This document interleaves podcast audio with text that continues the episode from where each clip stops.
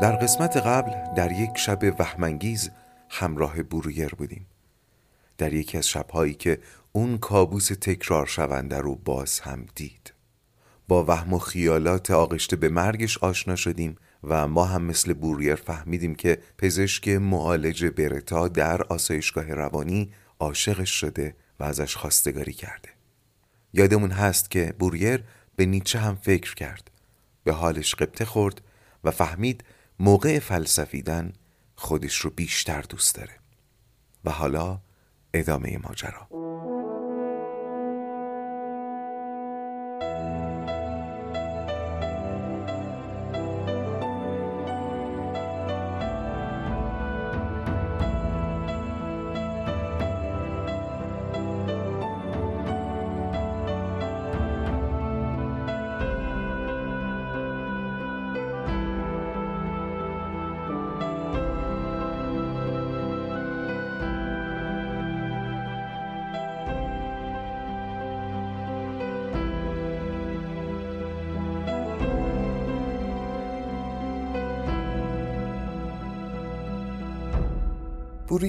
اون روز بعد از عیادت چند تا مریض تو خونهاشون رفت به مطبش وقتی رسید خانم بکر بعد از استقبال گفت که قبل از شما پروفسور نیچه اینجا بود.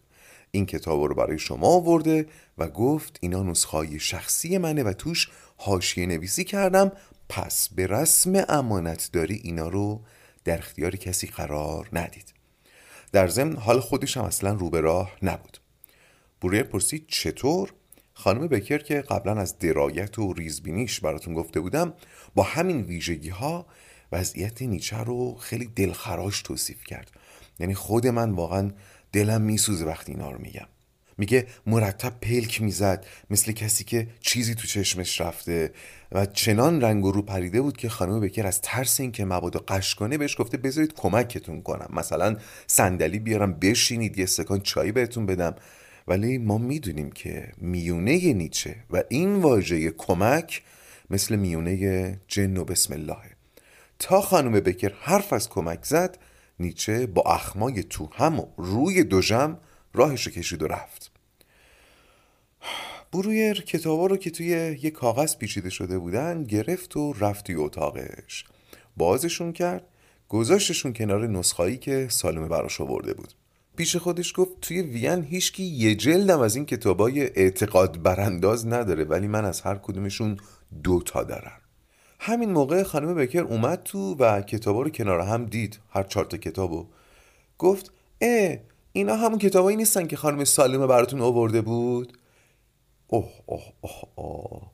شاید شما هم مثل من و منم مثل بوریر حواسمون نبود که قرار بود هیچکس به هیچ وجه از ارتباط سالم با نیچه بوی نبره و این اولین سرنخی بود که از این ارتباط درز می‌کرد. بله خانم بکرم در جریان نبود.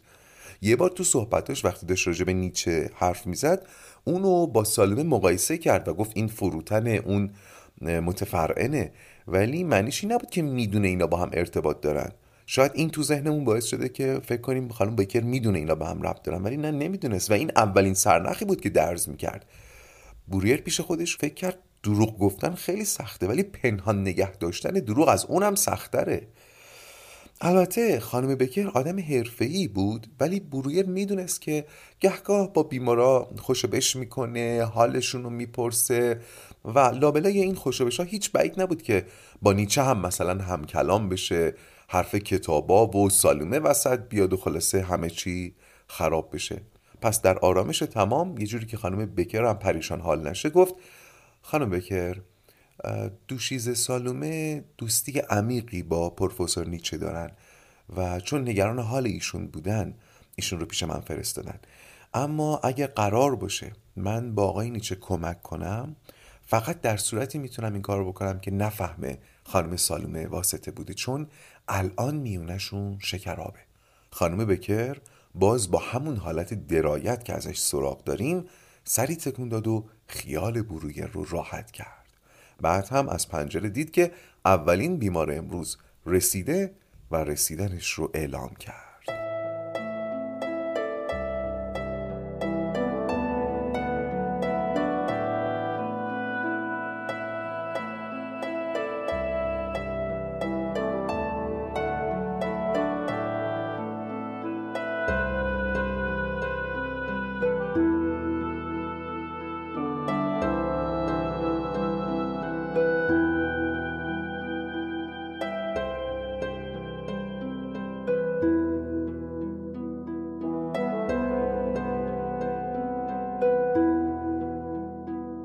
از ویزیت بیماران صبح برویر به منزل خبر داد که کمی دیرتر میاد تا بتونه بشینه پای کتاب نیچه.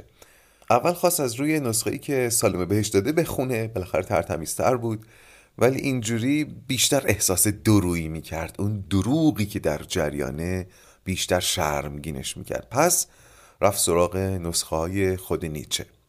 چیزی که خیلی توجهش رو جلب کرد حاشیه نویسی های عجیب و گیج کننده کتاب نیچه بود. از این ور صفحه خط کشیده بود اون ور صفحه یه چیز یادداشت کرده بود. یه جایی کلی علامت سوال گذاشته بود یه جایی کلی علامت تعجب گذاشته بود یه جایی به خودش بد و بیرا گفته بود یه جا خودش رو تشویق کرده بود. مثلا نوشته بود بله بله بله. یه جا مثلا ده تا پشت سرم نوشته بود نه نه نه نه نه. یا مثلا نوشته بود مرحبا. یه جا دیگه نوشته بود نه احمق جان. می‌بینید اینجوری با خودش تو حاشیه نویسی ها حرف می‌زد. از حاشیه که بگذریم خود کتاب هم خیلی عجیب بود. کتابا هر دو نزدیک 300 صفحه بودن ولی با تعداد بخشای خیلی زیاد. طولانی ترین بخشای هر کتاب حتی یه صفحه نمی‌شد. بعضی بخشا یه جمله بودن. یه بخش از کتاب یه جمله. مثلا فکر سایه از احساس ماست. توهیتر ساده تر تیره تر این یه بخش از کتاب بود. فکر کنید از خوندن همین بخشای کوتاه کتاب هم مشخص بود که نیچه دایره معلومات وسیعی داره. معلوماتش در موسیقی، هنر، سیاست، علوم طبیعی، تاریخ، حتی علوم دینی برای برویر قابل تشخیص بود. می‌تونست بوشون بکش از لای صفای کتاب. اما درباره هرچی نوشته بود شاعرانه نوشته بود. این ویژگی قلم نیچه است. قلمش آهنگ داشت. شعر نبودا شاعرانه بود. اینم بگم بعض از نظرات نیچه برای برویر مزهک به نظر می اومد. مزهک از این جهت که آخه چطور به این استنباط رسیدی؟ اصلا چطورش رو ول کنین؟ به هر دلیلی که به این استنباط رسیدی چرا همچین گذاری تو کتابت آوردی؟ مثلا اینو گوش کنین. پدران و پسران همیشه نقاط مشترک بیشتری دارند تا مادران و دختران. چی بگم؟ اصلا فرض کنیم درسته. چرا اینو توی کتابت آوردی؟ بعضی جمله ها هم این میون با احوال شخصی نیچه مشخصا قرابت روشنی داشت. مثلا چگونه می‌توان آزادی را از آن خود کرد؟ با شرم سار نبودن از خیش. و جمله های فراوونی که درباره قراردادهای عرفی و اخلاقی و دینی و انسانی نوشته بود و تقریبا تمام این قراردادها رو به چالش کشیده بود. مثلا همون که گفتم امید بزرگترین مصیبته. این یک قرارداد عرفی رو داره به چالش می‌کشه دیگه. در باور آمیانه ما امید راه نجاته. آدم به امید زنده است. ولی نیچه بهش میگه بزرگترین مصیبت. حالا بوریر می‌دید که قراردادهای عرفی ذهنی اجتماعی اخلاقی دیگه هم از گزند تفسیرهای نوین نیچه در امان نموندن. صداقت بخشش وفاداری مهربانی و و و همگی در تعریف جدیدی که نیچه از زندگی ارائه میده یا تفاوتهایی با باور عامه دارن یا وارونه میشن حتی. شاید متوجه شده باشین این تفاوت از کجا میاد. اپیزود اول رواق رو یادتون بیاد؟ اونجا که از تقابل تاریخی اصالت ماهیت و اصالت وجود گفتم. نیچه داشت تلاش می‌کرد زمانه رو ورق بزنه. از صفحه اصالت ماهیت به صفحه اصالت وجود. کاری که نیچه فکر می‌کرد از پسش برمیاد. باری بوریر قلم نیچه رو خیلی تحریک کننده می‌دید. در یک کلام به نظرش هرج و مرج رو تبلیغ می‌کرد وگرنه این همه تاختن به قراردادهای اجتماعی و فضیلتهای قراردادی چه معنی داشت؟ هرچند پس ذهنش باز نمی‌تونست با نیچه مخالفت کنه.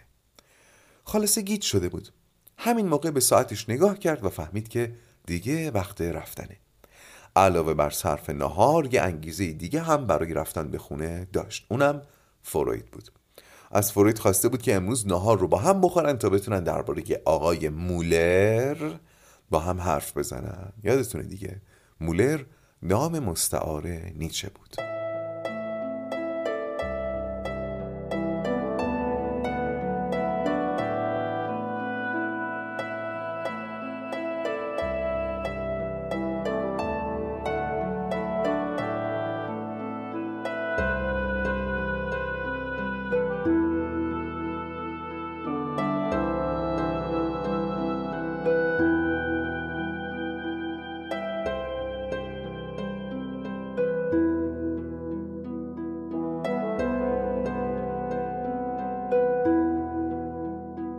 ابتدای ملاقات برویر و نیچه این بار هم صرف مرور علائم بالینی نیچه شد و مثل دفعه قبل مجالی بود برای سنجش معلومات فروید. اینجوری که برویر علائم رو می‌گفت و فروید سعی می‌کرد تشخیصی ارائه بده یا مایانت تکمیلی لازم رو بیان کنه. مثلا برویر می‌گفت کم شدن دید در هنگام حملات سردرد. فروید می‌گفت می‌تونه تومور باشه و امثال اینها که حالا من دیگه وارد این بازی استاد شاگردی نمیشم. هر دوشون هم نظر بودن که نیچه همزمان درگیر چند تا بیماریه. و روی این هم متفق بودن که یه دونه از این بیماری هاست که این بیچاره رو از پا در آورده و باعث این حمله ها میشه. ذهن فروید هی می‌رفت سمت تومور و چیزای شبیه به این. ولی برویر بالاخره یافتشو و تشخیص نهاییشو از آستین بیرون آورد. برویر تشخیصش رو داده بود و تا الان حتی از ما هم پنهون کرده بود اما تشخیص برویر چی بود؟ چی بود؟ شما رو نمی‌دونم ولی من خیلی دلم برای نیچه میسوزه خیلی منتظرم بدونم قضیه چیه چقدر نگران کننده است اون سوالای نیچه قرار چطور جواب داده بشه اما اما تشخیص برویر چی بود؟ میگرن نوع بسیار شدیدی از میگرن. حملات شدید سردرد با سابقه خانوادگی به همراه بیاشتهایی، تهوع، جرقه در بینایی، حتی کوری موقت همه و همه می‌تونستن علائم میگرن باشن ولی میگرن به ندرت با این شدت بروز می‌کرد. به خاطر همین فروید و حتی برویر هم حق داشتن که به راحتی تشخیص ندن و اون 24 پزشک قبلی که البته بعدا معلوم میشه تو گزارش دوتاشون اشاره جزئی به میگرن شده. خب فکر کنم شما هم مثل من کمی خیالتون راحت شد تا اینجا نه؟ تو رواق یه جایی اشاره کرده بودم که وقتی پدیده ها که البته طبیعتا منظورمون دشواری ها و ترس ها و مشکلاته وقتی اینها قابل تعریف و تعبیر میشن وقتی شناسنامه دار میشن و توضیح پیدا می‌کنن راحتتر میشه برشون فائق شد. الان هم این راحتی خیال من و احتمالا شما به خاطر اینه که بیماری نیچه شناسنامه داره توضیح داره. باری فروید که باز هم از بحث خوشش اومده بود شروع کرد به یادداشت برداری و یادش اومد که چند وقت پیش یه مقاله درباره میگرن خونده که میگرن رو به انقباز و انبساط رگها در ناحیه سر ربط میدن. اما مشکل بینایی چی؟ اون کوری موقت رو میشه به میگرن ربط داد ولی نیچه تدریجا داره بیناییش کم میشه کم و کدر و اینم جزو یکی از مهمترین دقدقهاش بود دیگه و این کاهش تدریجی بینایی نمی‌تونست از علائم میگرن باشه سه تا سوال نیچه رو باز یادتون بیاد آیا حملات تا همیشه ادامه دارن؟ دیگری آیا کور میشم؟ و دیگری آیا مثل پدرم دچار زوال عقل خواهم شد؟ خب در مورد حملات که لاقل تکلیف معلوم شد. اما این کاهش بینایی چی؟ ضعف حرکتی چی؟ اگر اونطوری که من حدس می‌زنم شما هم مثل من تا اینجا نگران نیچه شدید براتون خبر خوب دارم. تشخیص برویر اینه که ضعف بینایی نیچه به خاطر ورم قرنی است که در ساعات مختلف روز کم و زیاد میشه. ضعف حرکتیش هم به خاطر سوء حازمه شدیده. تمام. یعنی همه درداش قابل توضیحه. بیماری ها شناسنامه دارن ولی هر کدوم که ماشاءالله یکی دوتا هم نیست از نوع شدیدشه. باز یاد اپیزود آتشفشان را معنی کن میافتم. همین که برویر الان توضیحی برای حال وخیم نیچه داره انگار بار زیادی از دوش خودش و ما برداشته شده. تا درمان خیلی راه ها ولی بار روانیش خیلی کم شده. فورد که تمام مدت در قامت یک دانشجوی پزشکی در حال یادداشت برداری بود یهو در قامت یک پدر علم روانکاوی ظاهر میشه و می‌پرسه فکر نمی کنی پیشاگاهی این آدم و توجه زیادش به علت مرگ پدرش یعنی همون زایعه مغزی هم می‌تونه باعث وخیمتر شدن بیماری هاش باشه؟ می‌بینید داره سعی می‌کنه ابعاد روانی و روانتنی بیماری رو هم در نظر بگیره. یعنی تأثیری که روان آدمی می‌تونه حتی روی بیماری های جسمیش بذاره. اینو که می‌پرسه مسیر گفتگو ریل عوض می‌کنه. بوریر میگه اتفاقا خودشم به این اشاره کرد. در ضمن تا حالا بیماری نداشتم که تا این حد دنبال دونستن حقیقت بیماریش باشه. ازم قول گرفته تشخیصم هر چی که بود صادقانه بهش بگم. حتی اگر خبر مرگ قریب الوقوع یا کوری انقریب باشه. اون سه تا سوالش هم بهت گفتم دیگه. حالا قرار شده فردا جواب این سوالا رو بهش بدم. خب دیگه الان ما می‌دونیم که جواب تمام اون سوالای نیچه منفیه. یعنی نه این حملات لزوما قراره تا ابد ادامه داشته باشن نه قرار کور بشه نه مثل پدرش قرار از زایعه مغزی بمیره. و دلیل اینکه پزشکان قبلی برخلاف برویر نتونسته بودن چنین تشخیصی بدن این بود که برویر معلوماتش رو خیلی بروز نگه می داشته مدام در حال خوندن مقالات و پژوهش‌های جدید بوده و اتفاقا اخیرا مقاله بسیار مفصلی درباره میگرن خونده بود که به فرویدم نشونش داد. یکم درباره مقاله و روش تحقیقش با هم حرف زدن. یکی اینکه حملات میگرن با بالا رفتن سن کمتر و خفیفتر میشه. این توی اون مقاله اومده بود. البته روش تحقیق محقق کمی مورد اشکال برویر بود چون این نتیجه گیری رو بر اساس سن آزمایش شونده ها انجام داده بود. یعنی چی؟ مثلا دیده بود که چهل ساله ها کمتر از سی ساله ها حمله میگرنی دارن. در حالی که توی یه تحقیق درجه یک مثلا باید عده سی ساله رو بیارن پریود و شدت حملات میگرنیشون رو بررسی کنند و اینها رو ده سال مورد بررسی مداوم قرار بدن و بعد در چهل سالگیشون نتایج رو باز بسنجند ببینن آیا این گذر زمان روی شدت و پریود حملات میگرنیشون تاثیر داشته یا نه. این تحقیق اومده سی ساله ها رو با چهل ساله ها مقایسه کرده که این همطور که گفتم یکم مورد اشکال بوریر بود و بحث روش تحقیق دیگه. من خیلی واردش نمیشم. این حرفا که تموم شد فروید گفت نریم سراغ قسمت جالب ماجرا بوریر که می‌دونست فروید دل تو دلش نیست که وارد بحث روانشناسی نیچه بشن گفت راستش منم بیشتر مجذوب ابعاد روانی این پروندم فروید سری فرمون چرخوند و انداخت تو جده روانشناسی و پرسید احتمال خودکشی چقدره؟ تونستی واسه مشاوره باش حرف بزنی؟ با پرسیدن این سوالا انگار دست گذاشت رو دل برویر یادش اومد که نیچه چطور مهارت های مصاحبش رو به چالش کشیده بود. گفت نیچه آدم عجیبیه. مثل یه دیوار سفته ولی یه دیواری که بی نهایت باهوشه. فکر می‌کنی میشه به چنین صدی رسوخ کرد؟ صحبتامون اینا بود. کمی از حال روحیش برام گفت از خیانتی که بهش شده از تنهایی محضش اینکه نویسنده بی مخاطب بودن چقدر دشواره بیخوابیاش و افکار تاریک شبانه ولی همشون در حد اشاره بودن عمیق نشدن. فروید با همون هیجان گفت خب ببین اینا همشون می‌تونن سرنخ باشن پیشون رو نگرفتی؟ بوریر گفت چرا؟ ولی هر بار دست خالی برم گردوند. درباره دردو و بیماریش میگه بیماری مال جسممه نه خودم. یعنی بین جسمش و خودش فرق قائله. درباره افسردگی میگه سراغ هر کسی ممکنه بره سراغ منم اومده ولی من جرأت مواجهه باش رو دارم. درباره خیانت که بله احتمال زیاد منظورش خانم سالمه است. تمایلی به صحبت نداشت ولی معتقد بود به قضیه مسلط شده و تموم شده. درباره خودکشی هر گونه انگیزه خودکشی رو در خودش رد کرد ولی از حق بیمار برای مرگ اختیاری دفاع می‌کنه. ببین با خود مرگ مشکلی نداره و حتی یه جوری تقدیسش می‌کنه. منظورش اون جمله آخرین پاداش مردان است که دیگر نمیمیرده. ولی با اینکه مشکلی با خود مرگ نداره در این حال انگیزه زیادی در خودش برای زیستن سراغ داره. این انگیزه هم خلق آثار فلسفیشه و میگه سرم آبستن کتابه و حملات سردردش رو هم درد زایمان مغزی می‌دونه.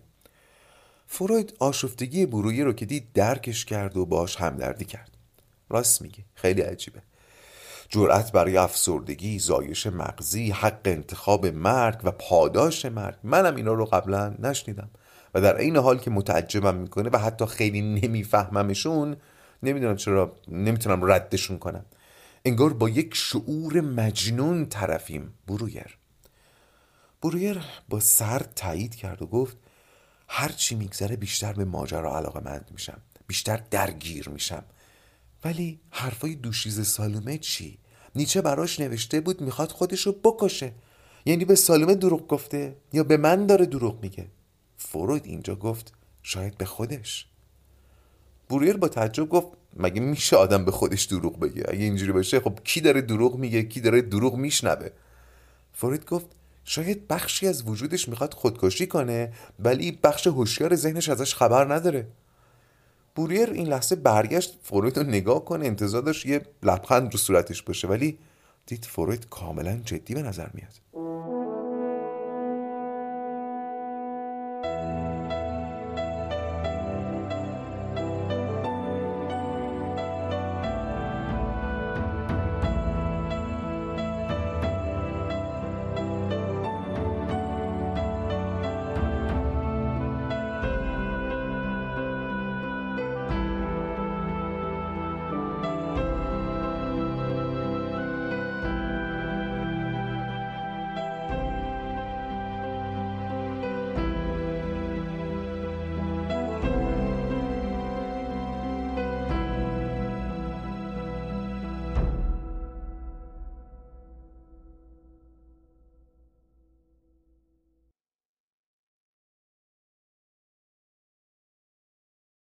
سلام من فرزین رنجبر هستم و این spin-off اول پادکست رواقه ممنونم از اینکه همراه رواق و spin-off هستید. من توضیحاتی باید بدم. اول اینکه امشب دو تا اپیزود همزمان منتشر میشه چون اپیزود 11 هم یکم کوتاه شد و بخشیش هم تعریف خلاصه ده اپیزود اول بود. به خاطر همین تصمیم گرفتم دوتا رو با هم منتشر کنم و طبیعتا سه شنبه انتشار نداریم. دیگر اینکه تا حالا 34 اپیزود از spin-off اول منتشر شده در نسخه premium ش که همچنان توصیه می‌کنم اونو بشنوید. ولی توضیحات تکمیلی درباره اسپیناف دارم که بعد از اپیزود 18 هم که آخرین اپیزود رایگانش خواهد بود خدمتتون خواهم داد و فکر می‌کنم که اون موقع بهتر می‌تونم راجبش صحبت بکنم. اجالتا امیدوارم از شنیدن اسپیناف همچنان لذت ببرید و بعد از اپیزود 18 هم اسپیناف رواق هم انتشارش از سر گرفته خواهد شد. من در توضیحات اپیزود قبل هم نوشته بودم که شاید من بیشتر از همه مشتاقم برای اینکه انتشار رواق دوباره آغاز بشه. بی صبران من هم دارم لحظه شماری می‌کنم. ولی خب فشار کارهای خودم و اسپیناف به قدر کافی زیاد هست و طبیعتا نگران بودم که با اضافه شدن رواق یه موقع از کیفیت کار کم بشه. با تمام توان می‌خوام سراغ ادامه رواق برم و همراهی شما رو هم میطلبم. اجالتا این شما و این اپیزودهای یازدهم و دوازدهم اسپیناف اول.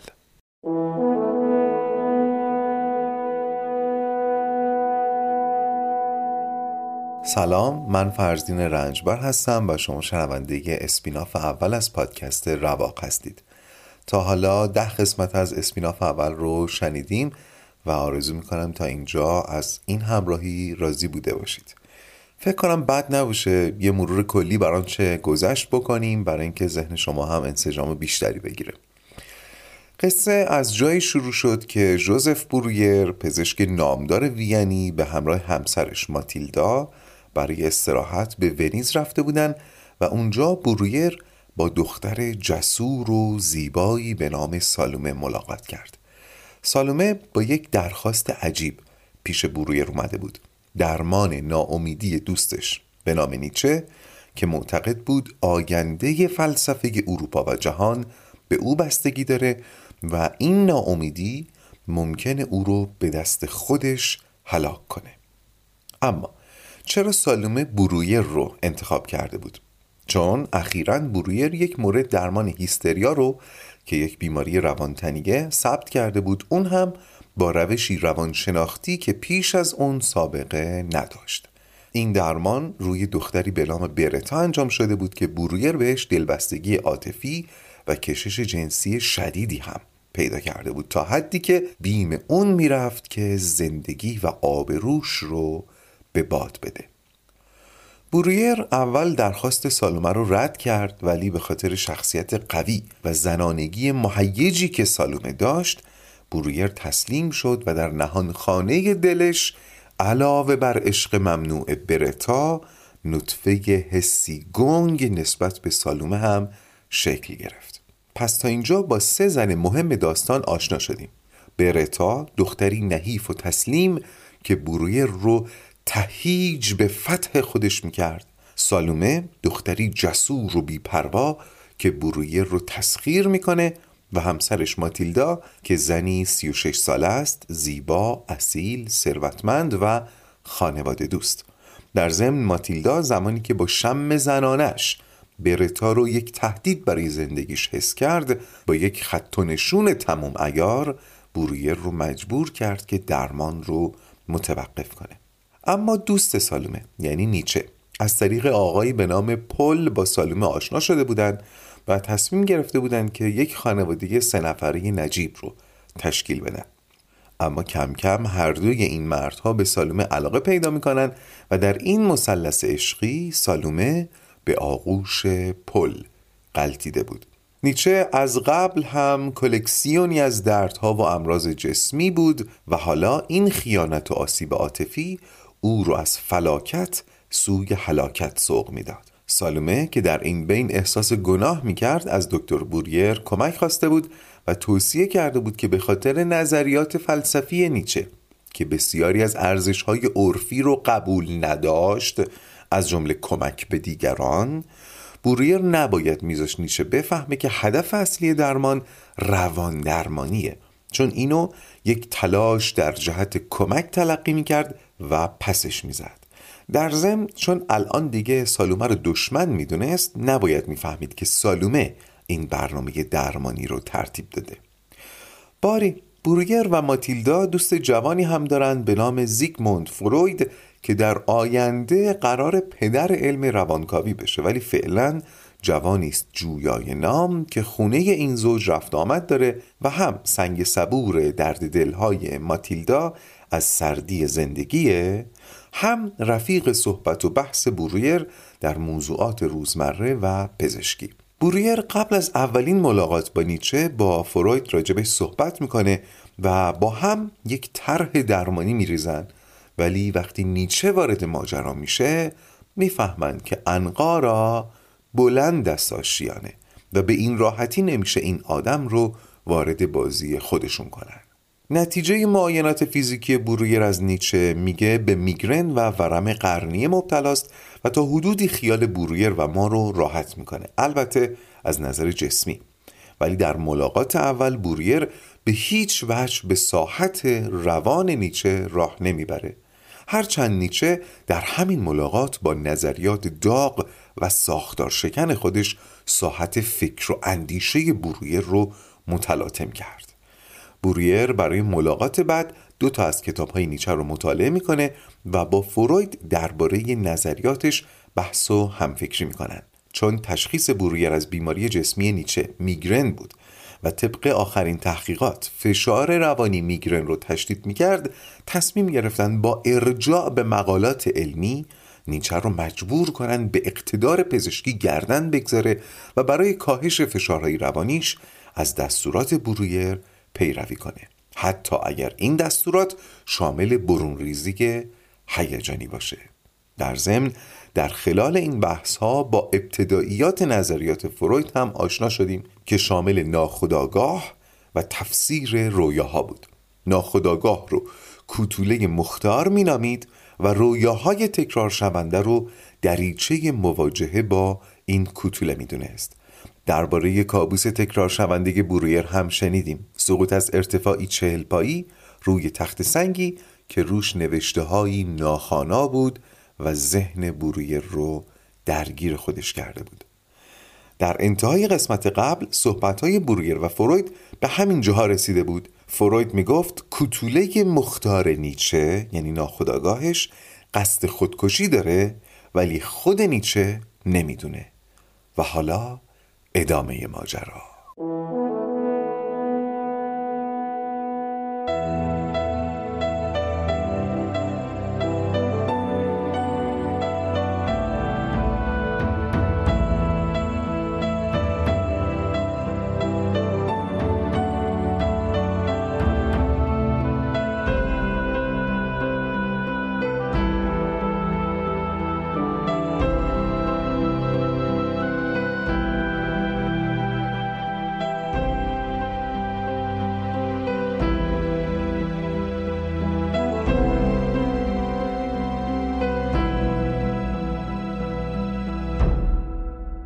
بوریر این لحظه برگشت فروید رو نگاه کنه انتظار داشت یه لبخند رو صورتش باشه ولی دید فروید کاملا جدی به نظر میاد.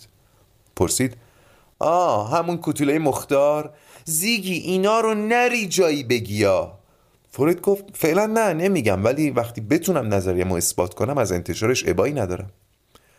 بوریر برای اولین بار دید که فروید دیگه اون دانشجوی جوان و جویای علم نیست.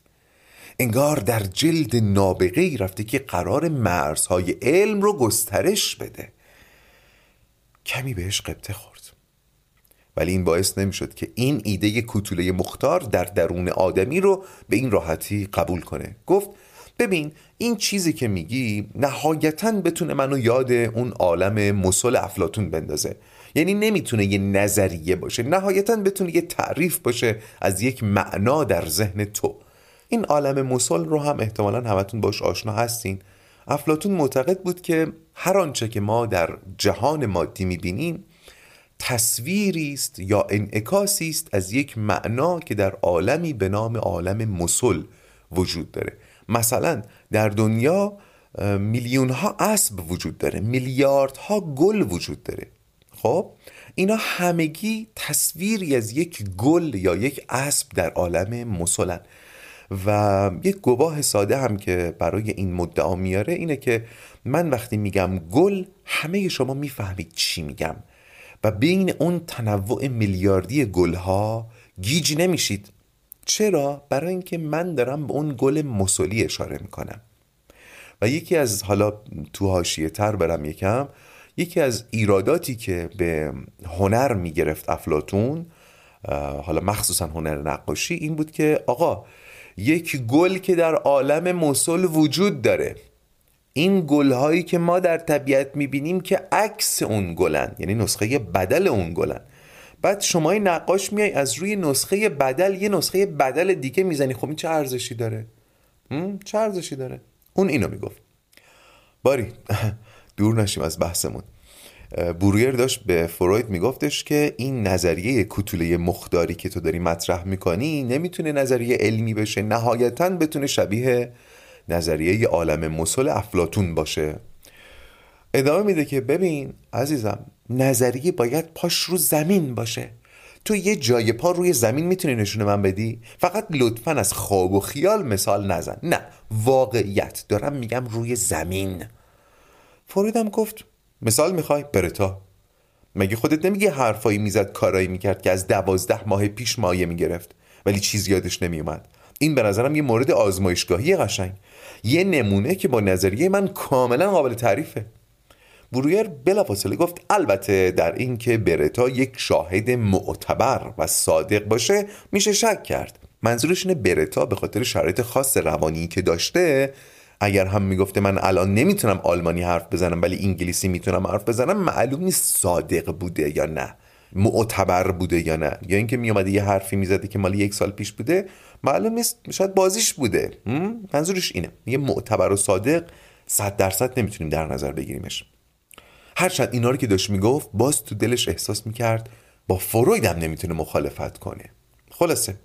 وضع عجیبی شده بود. یه فیلسوف که به زعم خودش آینده فلسفه جدید رو داره رقم می‌زنه به همراه یک پزشک که شاخه جدیدی در پزشکی رو داره خلق می‌کنه معاصرش کردن و دارن حلقه رو مدام تنگ و تنگ تر می‌کنن.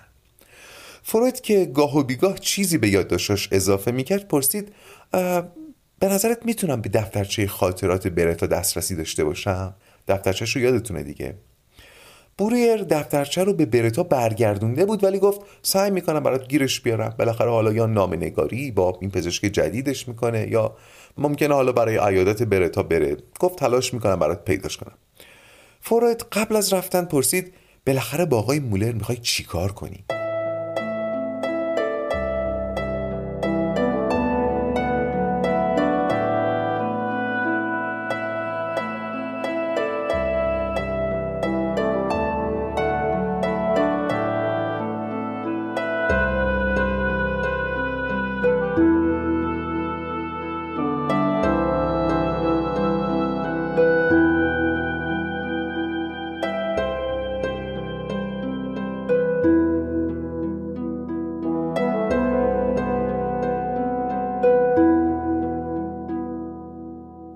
آقای مولر می‌خوای چیکار کنی؟ منظورش نیچست دیگه.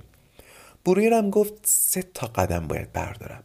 یک رابطه خوب پزشک و بیماری شکل بدم. دو تلاش کنم چند هفته یه جا بالاخره بستریش کنم. ثابت نگهش دارم. و سه درباره ناامیدی صحبت سرراستری را آغاز کنم. هرچند مطمئنم تو هیچ کدوم همکاری نمی‌کنه. فروید این موقع دم رفتن داشت اون مقاله ای رو که بوریر بهش داده بود همچنان تبرق می‌کرد. همون که درباره میگرن بود. یهو یه صفحه رو گرفت جلوی برویه رو گفت ببین چی نوشته؟ نوشته میگرن در اثر فشار روانی تشدید میشه. من میگم همین تیکه مقاله رو بهش نشون بده و بگو من نمیگم تحقیقات میگه که فشار روانی واسط بده. اینجوری احتمالا گارد کمتری می‌گیره و می‌تونی شیوه درمان رو مبتنی بر کاهش فشار روانی تعریف کنی. بعدش هم حتی می‌تونی با استناد به پرونده برتا ترغیبش کنی که برای کاهش فشار روانی برونریزی هیجانی کنه پیشت. حرفهای مگوش رو واسط بگه. چرا؟ چون اگه اون حرفا رو نزنه اون هیجانات رو بیرون نریزه فشار روانی ایجاد می‌کنن و فشار روانی هم میگرنش رو تشدید می‌کنه. با این مقاله هم می‌تونی اقتدار پزشکی بیشتری رو بهش نشون بدی. نظرت چیه؟ حرفش که تموم شد دید بوریر داره لبخند می‌زنه.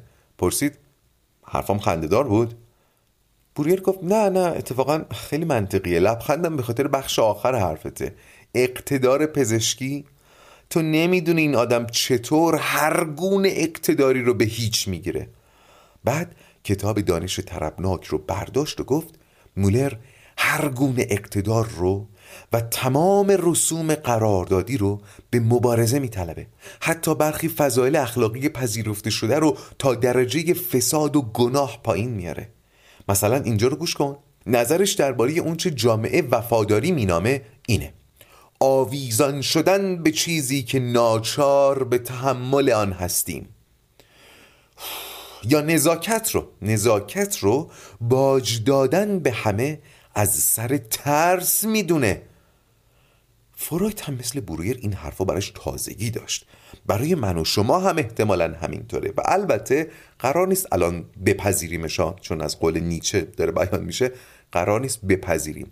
قرار نطفه‌ای در ذهن و روان و باور ما شکل بده. ولی فروید هم مثل بوریر این حرفهای شبیه کفر رو نمی‌تونست رد بکنه. احساس می‌کرد پیش این فیلسوف جوان بیدفاعه. از برویر خواست که کتاب رو بهش قرض بده ولی برویر گفت که قسمش داده این کتاب رو به کسی نده. بعد گفت عجیبترین بخش مصاحبهمون این بود که هر وقت خواستم باهاش همدلی کنم اینو یه جور توهین تلقی کرد و هر چی بینمون رشته بودیم پنبه می‌شد. یه عبارتی تو کتابش داره که توی حرفاش هم گفت پل ارتباط. اینجا رو گوش کن. زمانی چنان به هم نزدیک بودیم که هیچ چیز نمی‌توانست حس برادریمان را مخدوش کند. تنها پل کوچکی از هم جدایمان می‌کرد. زمانی که می‌خواستی از آن عبور کنی پرسیدم از پل میگذری که به من برسی؟ و تو همین لحظه ایستادی و دیگر عبور نکردی. دوباره پرسیدم سکوت کردی؟ و از آن پس میانمان کوه ها و دره ها و رودها فاصله افتاد و امروز وقتی به آن پل فکر می کنم در عجب میمانم و زار میگریم. نظرت چیه زیگی؟ یعنی فروید. فروید گفت عجب قلمی داره اولا. دوما به نظرم منظورش اینه که با اظهار عاطفه ابزار تسلط رو در اختیار دیگران قرار میدیم و از اونجا که از سلط بیزاره نمی‌تونه به کسی نزدیک بشه و نمی‌تونه اجازه بده کسی بهش نزدیک بشه. بوریر گفت حالا اینجا رو گوش کن. از کسانی که به اسرارمان پی می‌برند منزجریم چون در موقعیتی حساس قافلگیرمان کردند و قصد همدلی دارند در حالی که ما نیاز داریم به فرصتی برای تسلط دوباره بر خود. نظرت چیه؟ فروید گفت من هفته پیش شاهد یه عمل سنگین پزشکی بودم که توش معده سرطانی یه بیمار رو در آوردن ولی به نظرم کاری که تو در پیش داری از اینم سنگینتر و سختتره.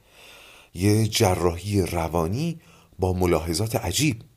این قسمت کتاب میگه حتی اگه بتونی وادارش کنی باهات حرف بزنه حرفای مگوی قلبش رو بهت بگه چون به اسرارش پی بردی ازت منزجر میشه. تازه اگه قبلش بابت اینکه می‌خوای کمکش کنی احساس انزجار نکرده باشه. بوریر از اصطلاح جراحی روانی خوشش اومد و گفت اتفاقا نیچه هم یه جایی از کتابش اصطلاح کالبوت شکافی اخلاقی و روانی رو به کار می‌بره و میگه برای شناخت حقیقت پدیده ها باید از دور و در نمای کلی و در مجاورت با بافتشون نگاهشون کرد و اولین پدیده که باید شناخت حقیقت خوده. اتفاقا فروید هم از اصطلاح کالبوت شکافی روانی خوشش اومد. گفت عجب اصطلاح خوبی. فکر نمی کنی با کمک یه راهنما بهتر بشه انجامش داد این کالبوت شکافی روانی رو این شناخت خود رو؟ برویرم گفت آره دارم فکر می‌کنم چطور این نظر رو تو مغز آقای مولر فرو کنم. فروید درست قبل از رفتن گفت به نظر من روی همون مقاله میگرن و این راهنمای کالبوت شکافی بمون رو همینا مانور بده. اینو گفت و خدافزی کرد و رفت.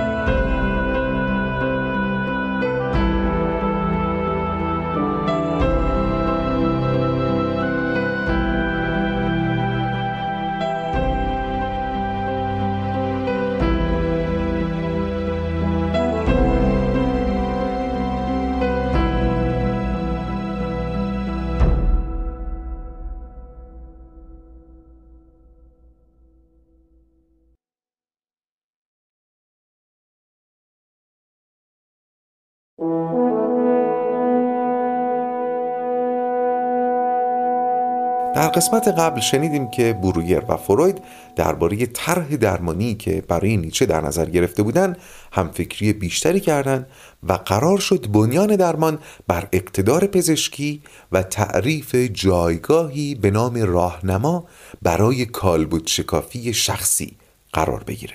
و حالا ادامه ماجرا.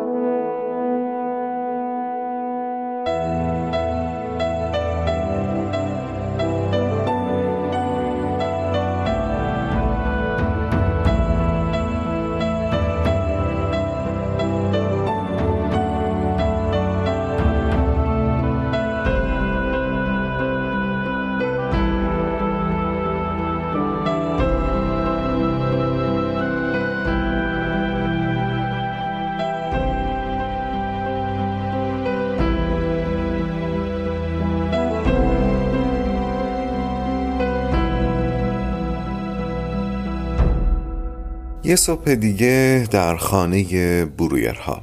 در حالی که جوزف آماده رفتن به مطب می‌شد ماتیلدا صبحانه رو براش سرو می‌کرد.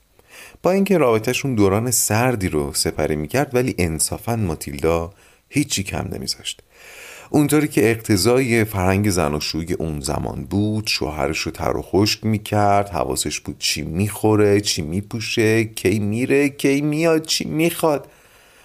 بوریر سر میز صبحانه غرق کتابای نیچه بود.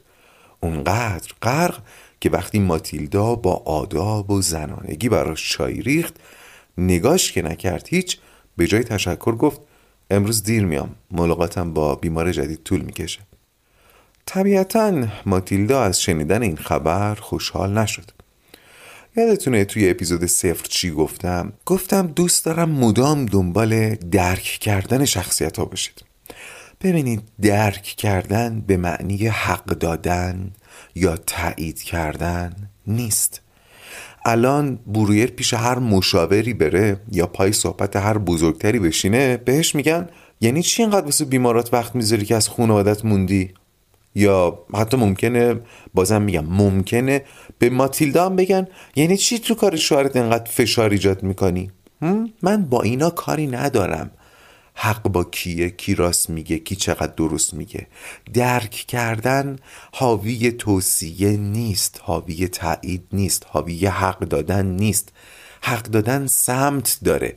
مثلا ممکنه تو همین قضیه بوریر و ماتیلدا یه نفر بگه به نظر من 80 درصد حق با ماتیلداست 20 درصد با بوریر. یه نفر ممکنه بگه نه 50 50 یه نفر ممکنه بگه نه 100 درصد حق با ماتیلداست یا 100 درصد حق با بوریره. ولی درک کردن اینطور نیست. میشه هم بوریر رو درک کرد هم ماتیلدا رو درک کرد. مثلا برگردید داستان رو مرور کنید و ببینید این که الان سر صبحانه برویر حتی حواسش نیست تشکر کنه می‌تونید اینو درک کنید؟ نگفتم بهش حق بدید درک کنید. یا ماتیلدا رو می‌تونید درک کنید؟ حالا شاید چون ماتیلدا در موضع مظلومتری قرار گرفته راحتتر بگید بله ماتیلدا رو می‌تونم درک کنم ولی برویه رو نه. اگه جوابتون اینه یعنی ذهنتون هنوز داره حق دادن و تایید کردن رو پی می‌گیره. ولی ما دنبال این نیستیم. اینکه فکر کنید مظلوم رو راحتتر درک می‌کنید این در واقع درک کردن نیست. احتمالا دارید دلسوزی می‌کنید یا همون بهش حق می‌دید. درک کردن خلاصه عمیقتر از اینه و ما دنبال اینیم که این مفهوم کم کم جا بیفته. می‌گفتم. بوریر گفت ظهر دیر میاد ماتیلدا هم ناراحت شد.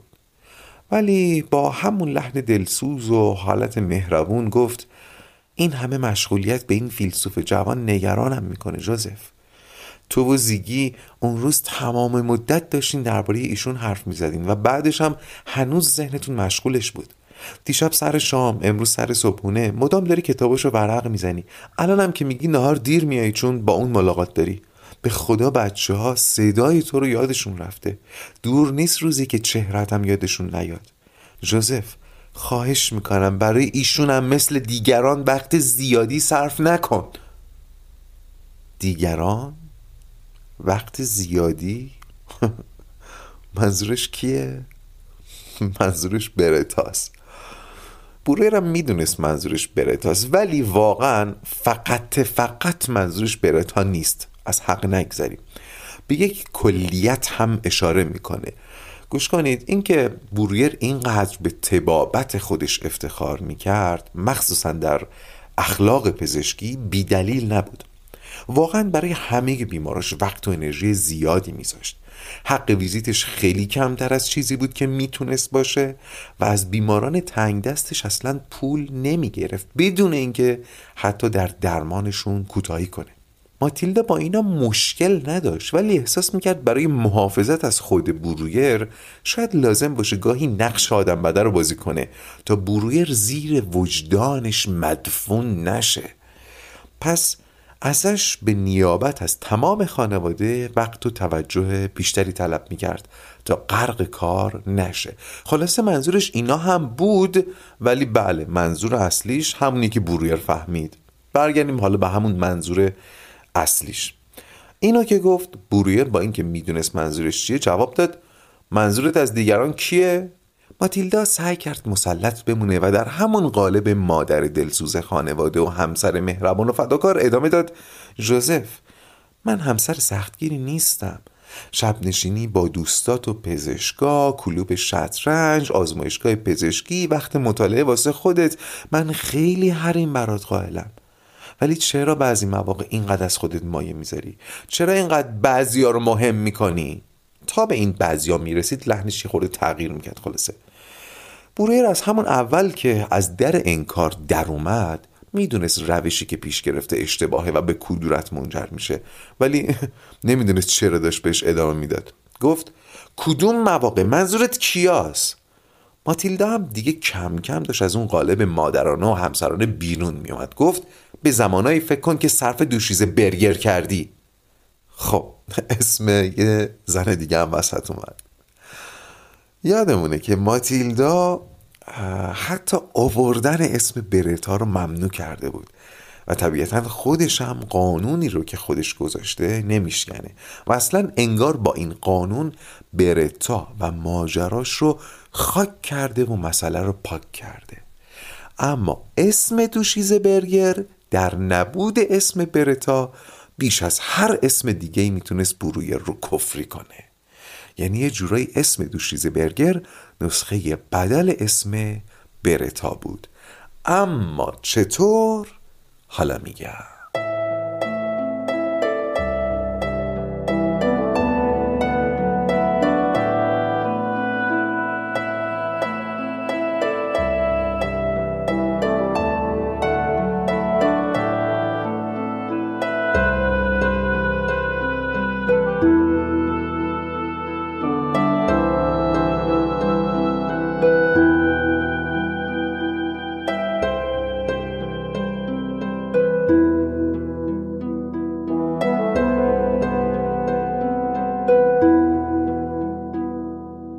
برگر منشی و پرستار مطب برویر بود. یعنی قبل از خانم بکر. تا همین شیش ماه پیش یعنی زمانی که بورویر با خط نشون ماتیلدا مجبور شد درمان برتا رو متوقف کنه.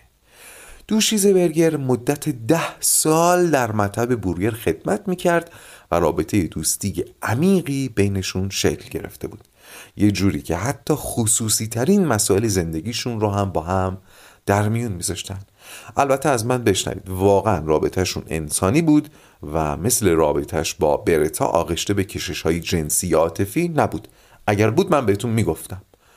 یادتونه سالومه وقتی جلوی برویر با آقای ری گفت پل چقدر خجالت کشید و گفتم اصلا مرسوم نبود اون زمان این کار. حالا از ماتیلدا که پنهونه ولی از شما پنهون نباشه که برویر و دوشیز برگر توی تنهایی همدیگر رو به اسم کوچیک صدا می زدن اینقدر با هم صمیمی و نزدیک بودن. حالا ماتیلا روی ایوا برگر هم حساس بود ولی متفاوت از برتا شم زنانش می‌گفت که رابطه برویر و دوشیز برگر عاطفی یا جنسی نیست اما همون شم زنانه از اون صمیمیت فراتر از عرف هم بو برده بود و ماتیلدا زنی نبود که با صمیمیت شوهرش با زن دیگری مشکل نداشته باشه. ولی خب صبوری می‌کرد. صبوری می‌کرد تا اون روز کذایی و اون زایمان کاذب برتا که دیگه تمام تعارفات کنار گذاشته شد و ماتیلدا با چنان خشمی به خروش اومد که هرچی می‌گفت برویر نه نمی‌گفت. علاوه بر اتمام درمان برتا ماتیلدا اخراج اوا برگر رو هم در فهرست خواسته هاش گنجوند. حس انزجاری که نسبت به اوا برگر داشت از این بابت ناگهان زیاد شده بود که مطمئن بود اوا به طور کامل در جریان ماجرای برتا بوده. حسش رو درک می‌کنید؟ یه زن دیگه محرم اسرار شوهرش بوده. اسراری که از خود ماتیلدا مخفی بوده و بنیان خانوادش رو تهدید می‌کرد. خلاصه تو اون شرایط اخراج دوشیزه برگر برای برویر راحتتر از قطع درمان برتان نبود ولی چاره و دفاعی نداشت. صحبت که به اینجا رسید برویر با صدای سردی گفت درباره رابطه من و دوشیزه برگر اشتباه می‌کردی. اگه برمیگشتم به اون روز اخراجش نمی‌کردم. تا آخر عمرم شرمگین این کارم.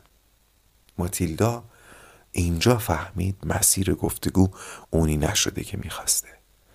ماتیلدا می‌خواست از در صلح وارد بشه. ولی این راه رو به جنگ بود. دوباره ازمش رو جزم کرد که آب رفته رو به جو برگردونه و گفت ببخشید نباید این موضوع رو پیش میکشیدم. اگه می‌بینی حضور و توجهتو می‌خوام برای اینه که بهت احتیاج داریم. تو مرد این خونه ای دوست دارم این حرفا رو یه دعوت تلقی کنی.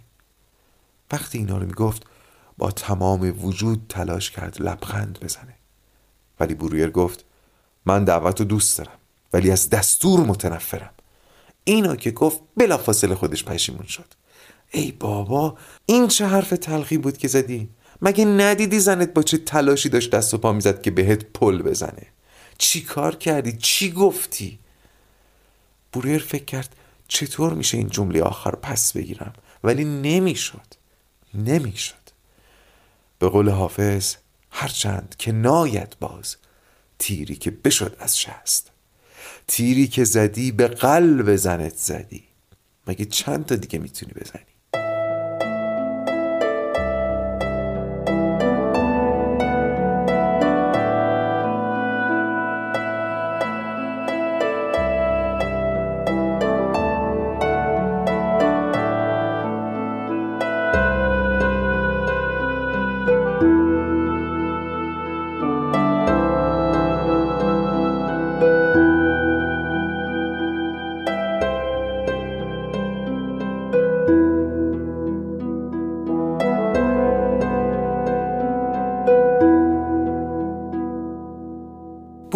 به مطب رسید نیچه یه رو پیش رسیده بود.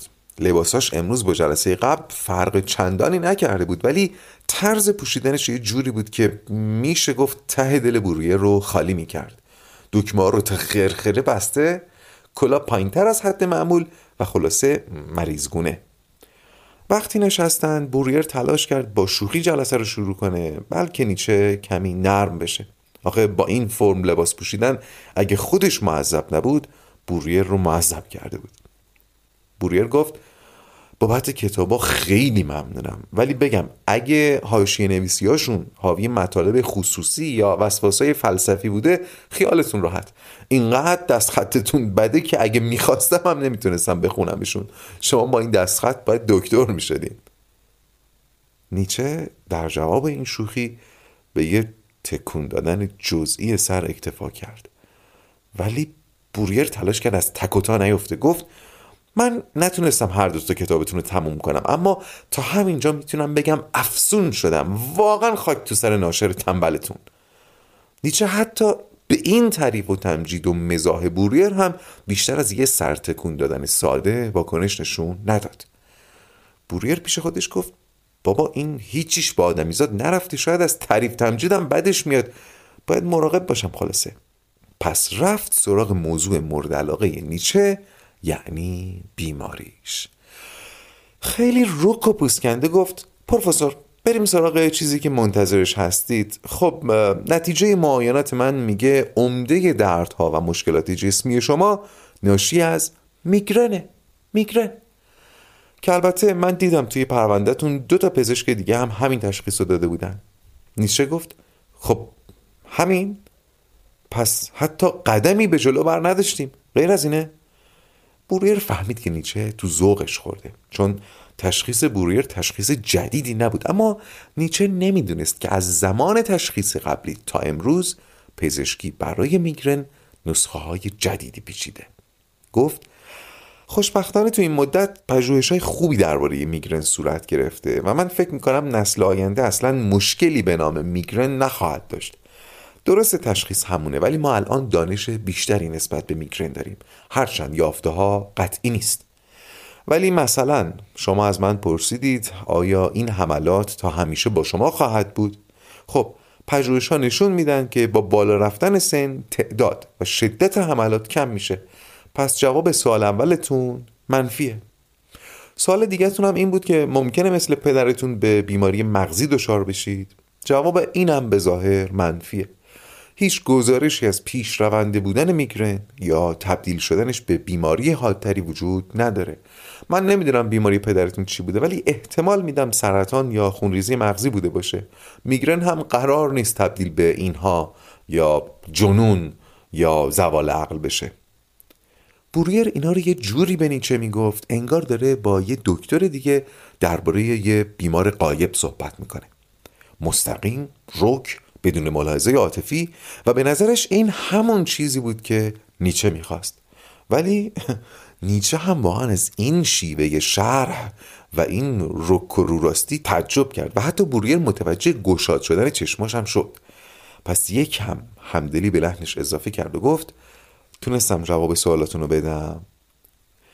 موقتا رئیس برویر بود. و یخ نیچه مقابل حرارت حضور برویر داشت آب می‌شد گفت بله جواب دو تا از سوالامو گرفتم اما سوال دیگم چی؟ قرار کور بشم؟ بوریر بازم انگار که داره برای یه پزشک یا دانشجوی پزشکی توضیح میده مفصل دقیق و علمی توضیح داد که افت بیناییتون به میگرن ربطی نداره و به خاطر کدورت قرنی است بعد روی کاغذ شکل قرنیه رو براش کشید و مفصل توضیح داد که این کدورت نذاشته با افتالموسکوپ شبکه چشمش رو ببینه اما حدس پزشکی بورگر این بود که ممکنه با گذر زمان تاری دید نیچه بیشتر بشه اما کوری نه. نیچه که در طول مدت گفتگو دونه دونه دکمای کتش رو باز کرده بود حالا دیگه کتش رو در آورد و برد که آویزون کنه که نشان از بیرون اومدن از اون حالت جامد بود. وقتی نشست گفت ممنونم آقای دکتر. به قولتون وفا کردید. عهد به جا آوردید. چیز دیگه هم هست که لازم باشه بشنوم؟ بوریر گفت حرف که زیاد دارم با شما ولی درباره بیماریتون نه. همه چی گفتم. شما چی؟ چیزی برای گفتن مونده؟ قرارمون سراحت دو طرفه بودا؟ نیچه هم گفت نه منم درباره بیماریم همه چی گفتم. اما بله منم حرفایی از جنس اونها که شما دوست دارید بشنوید زیاد دارم. اسرار و افکاری که با کسی نگفتم و نخواهم گفت. شما مشتاق گفتگوی بیپروا و بیپرده هستین اما من این گفتگو رو جهنم می‌دونم چون مقدمی خیانته. اینطور نیست؟ بوریر دست باشه شد ولی سعی کرد به سوال نیچه جواب سرراستی نده. گفت قطعا شرایط خاصی ایجاد می‌کنه. ولی حالا که داریم درباره افکار و رازهای مگو حرف می‌زنیم من یکم از خودم بگم. من خیلی به فلسفه و فلسفیدن علاقه داشتم و دارم ولی زندگی مجالش رو ازم گرفت. اون روز که با هم بحث می‌کردیم انگار آتشی در من شعله بر بود. از این به بعد هر فرصتی رو برای بحث و مصاحبت با شما مقتنم می‌دونم. اینجا نیچه بالاخره لبخندی زد که می‌شد ازش کورسوی امیدی دید. یادتونه بوریر به فروید چی گفت؟ گفت قدم اول اینه که رابطه پزشک و بیمار خوبی باش ایجاد کنم. توی رواق اگه یادتون باشه به رابطه عشق و احترام بین درمانگر و مراجع اشاره کردم. بوریر دنبال همچین چیزیه و این لبخند براش نوید اون رابطه رو داشت. ولی تصمیم گرفت تند نره. بره سراغ صحبت درباره درمان اول از دارو شروع کنه بعد برسه به درمان با سخن گفتن.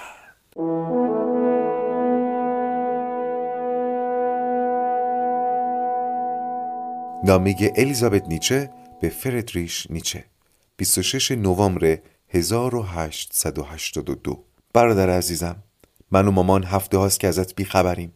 زمان مناسبی برای غیب شدن نیست. این بوزینه روسی به دروغ پراکنی درباره تو ادامه میده. تصویر زننده تو و اون یهودی پل که افسار به دستش دادید رو به همه نشون میده و به تعنی میگه که تو عاشق اینی که شلاقت بزنه. به تو اختیار کردم که تصویر رو از بین ببر. اون تا آخر عمر با اون ازت اخازی می‌کنه.